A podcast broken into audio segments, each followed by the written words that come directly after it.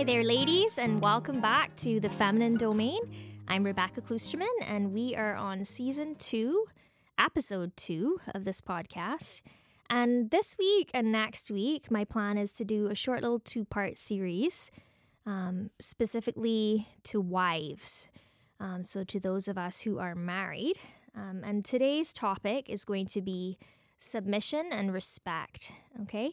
Um, before I dive right in, though, I should just give a quick reminder. Um, we have a conference coming up on February 8th, 9th, and 10th, and there will be two women specific breakout sessions at the conference one entitled Building the Feminine Domain that I will be doing, and another one titled um, Building Through Brokenness um, with Bailey Puckrin. And so if you have any questions, either related to building the feminine domain or building through brokenness, through trials, through suffering, um, feel free to send me an email. R L L is in lion and Klusterman, my last name, at gmail.com.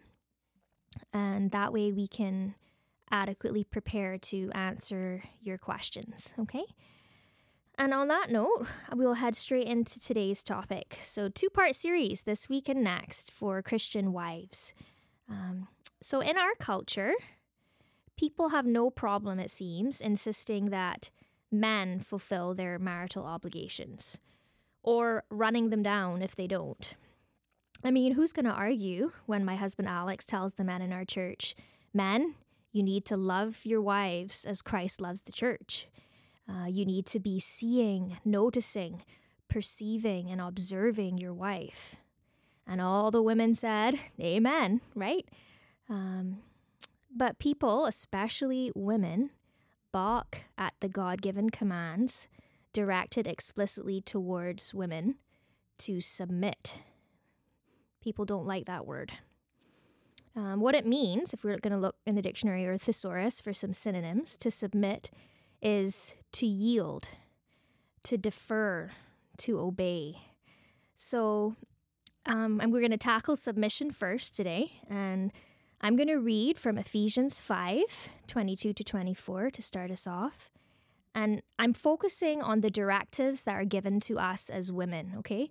There's a lot in this chapter of Ephesians 5 directed at men, but I'm talking to the ladies here, okay? Um, this is the feminine domain. So, Ephesians 5 22 to 24, it says, Wives, submit to your own husbands as to the Lord. For the husband is the head of the wife, even as Christ is the head of the church, his body, and is himself its Savior. Now, as the church submits to Christ, so also wives should submit in everything to their husbands. So I don't know if you ladies caught it, but did you catch in verse 24 there that submit in everything? Martha Peace helpfully points out in her book entitled The Excellent Wife that God calls a wife to be submissive to her husband in all things, in everything, like this verse says, unless her husband asks her to sin. And that's an important caveat, a crucial point to remember, because only God has ultimate and absolute authority, okay? And when we are forced to choose between obeying God or obeying another human, we always must say with the apostles, I obey God rather than men, right? But if our husband is asking us to do something, if, if your husband is asking you to do something or he's expressed a desire or request, and this is not sin, then yielding to him, deferring to him, um, is what submission looks like, okay? So I find this very practically helpful in everyday life because uh, if you find yourself resisting a request or a desire of your husband, we can ask ourselves, well, is he asking me to sin here? Will doing this, what he's asking, will yielding to my husband in this situation result in disobedience to God? And if our answer is no to that question, then going against my husband's expressed will or desire is actually my sin. I am then in disobedience. Um, two other points to just note here on submission is that submission does not come naturally. I am yet to find a woman who is like, yep, I was born submissive. Now, we all have different dispositions, and I would say that there are some women who it does come a bit more naturally too, but our sinful flesh resists the idea of yielding, serving, considering others' needs and interests before our own.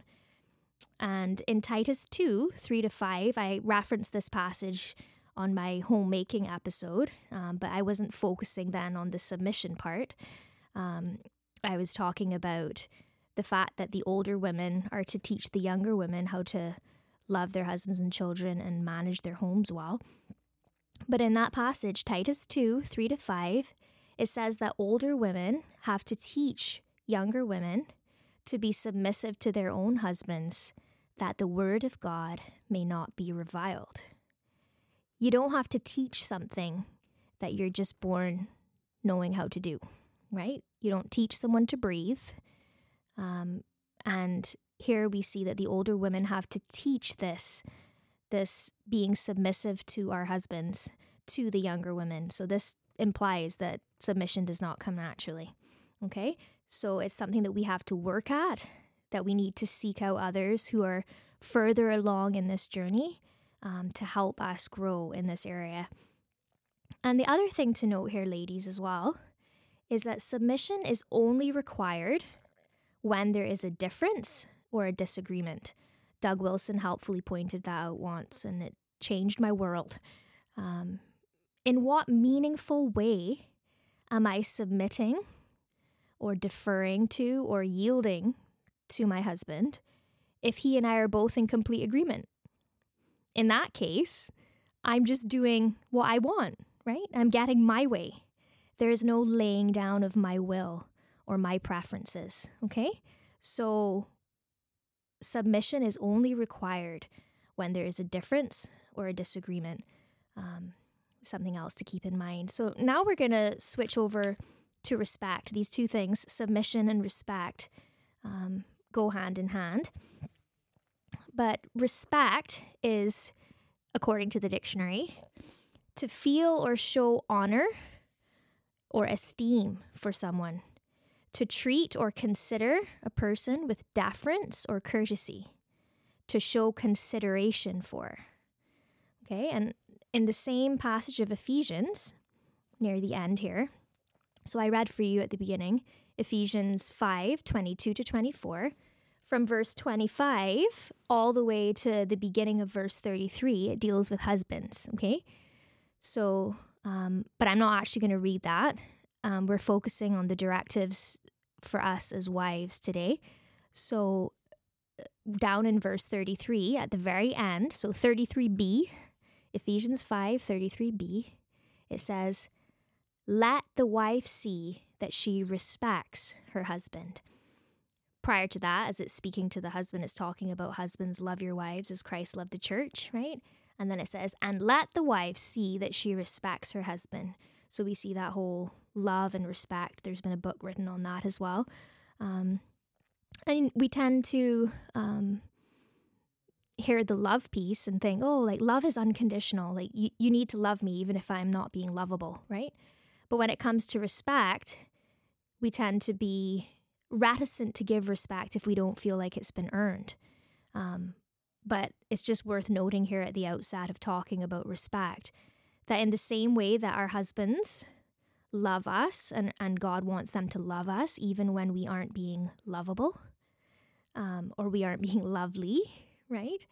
Um, we are called to respect our husbands. We don't plant our feet and say, well, he's got to earn it before he gets the respect, right? God is requiring that this of us as women, right? Let the wife see that she respects her husband. So, how do we do this? How do we practically on the ground, um, especially when we're struggling to show honor to?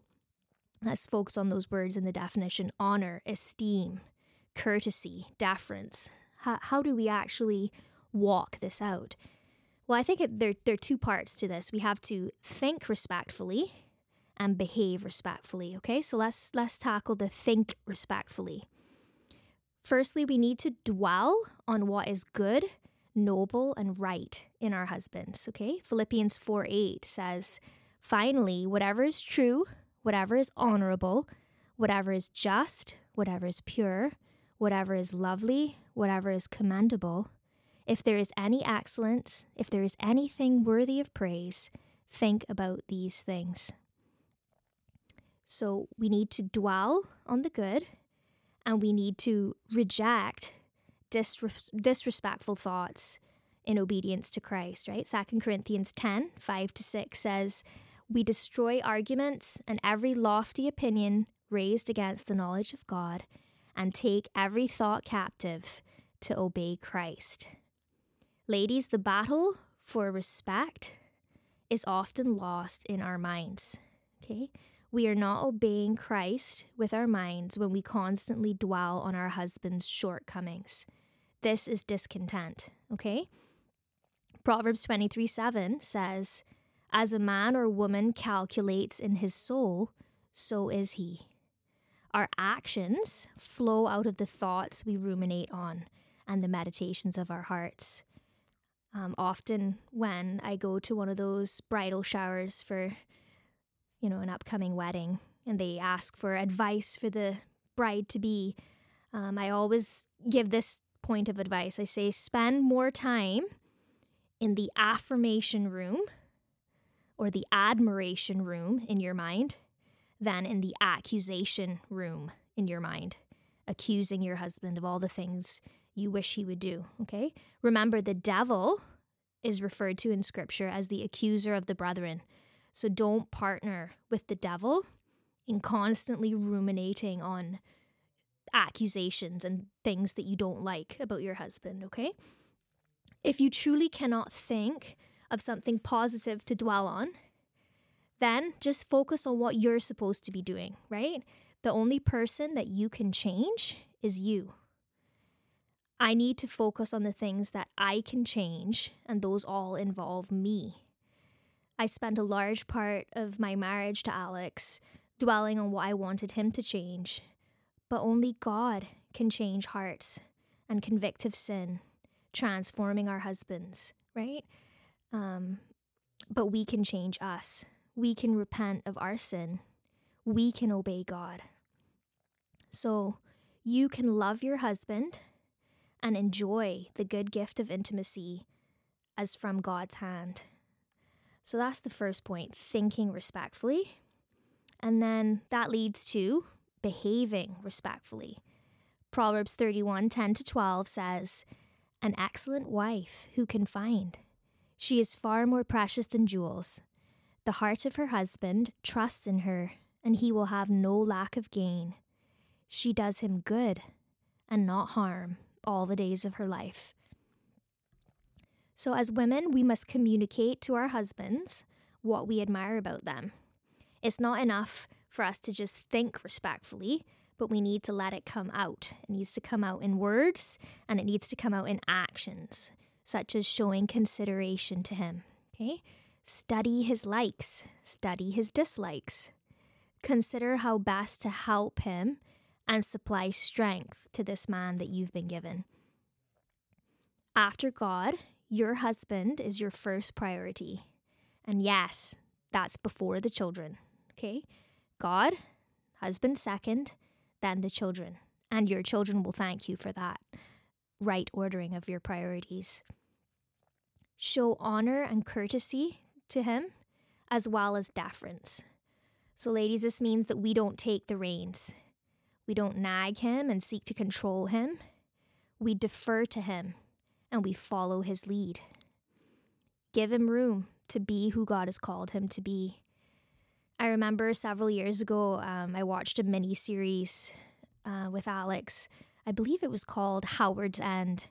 Um, but at one point, the wife, one of the main characters in this show, this series, said this, and I, I paused it and wrote it down because it was so good. So, this is me quoting her. She says, I do not intend to correct him or to reform him, only connect. That is the whole of my sermon. I've not undertaken to fashion a husband to suit myself, using Henry's soul as raw materials. It would be contemptible and unfair. And that's the end of the quote. But how often do we as women spend our days trying to correct or reform our husbands, dwelling on the things that irritate us, thinking about how much better life would be if only he would just fill in the blank? But that's not our job, ladies. And it is not only contemptible and unfair to spend our days seeking to fashion our husbands' souls into what we want them to be. It's actually impossible. Okay? Only God can change them. You take responsibility for you and do what God has called you to do. Proverbs 12, verse 4 says, An excellent wife is the crown of her husband, but she who brings shame is like rottenness in the bones. So, this brings home another point about respect. The opposite of respect is shaming our husbands, right? Do not shame your husband. Do not openly criticize him or degrade him to others. And again, this starts in our own minds and hearts, not doing that internally, right? Because that's when then it comes out. But obviously, that public kind of shaming is totally a no no, okay, for Christian women, Christian wives. so, in conclusion, um, I'm going to ask the question that I know always tends to come up in these discussions. Well, what if you're living with a perpetually disobedient and ungodly husband, maybe a non Christian, or maybe a Christian man who's always dragging his feet? Um, I'm going to read First Peter 3 1 to 2 um, in response to this. It says, Likewise, wives, be subject to your own husbands. There's the idea of submission again. Be subject to your own husbands, so that even if some do not obey the word, they may be won without a word by the conduct of their wives when they see your respectful and pure conduct.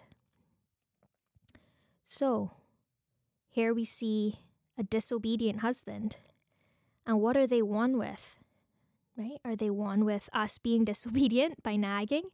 No, they may be won without a word by the conduct of their wives when they see your respectful and pure conduct.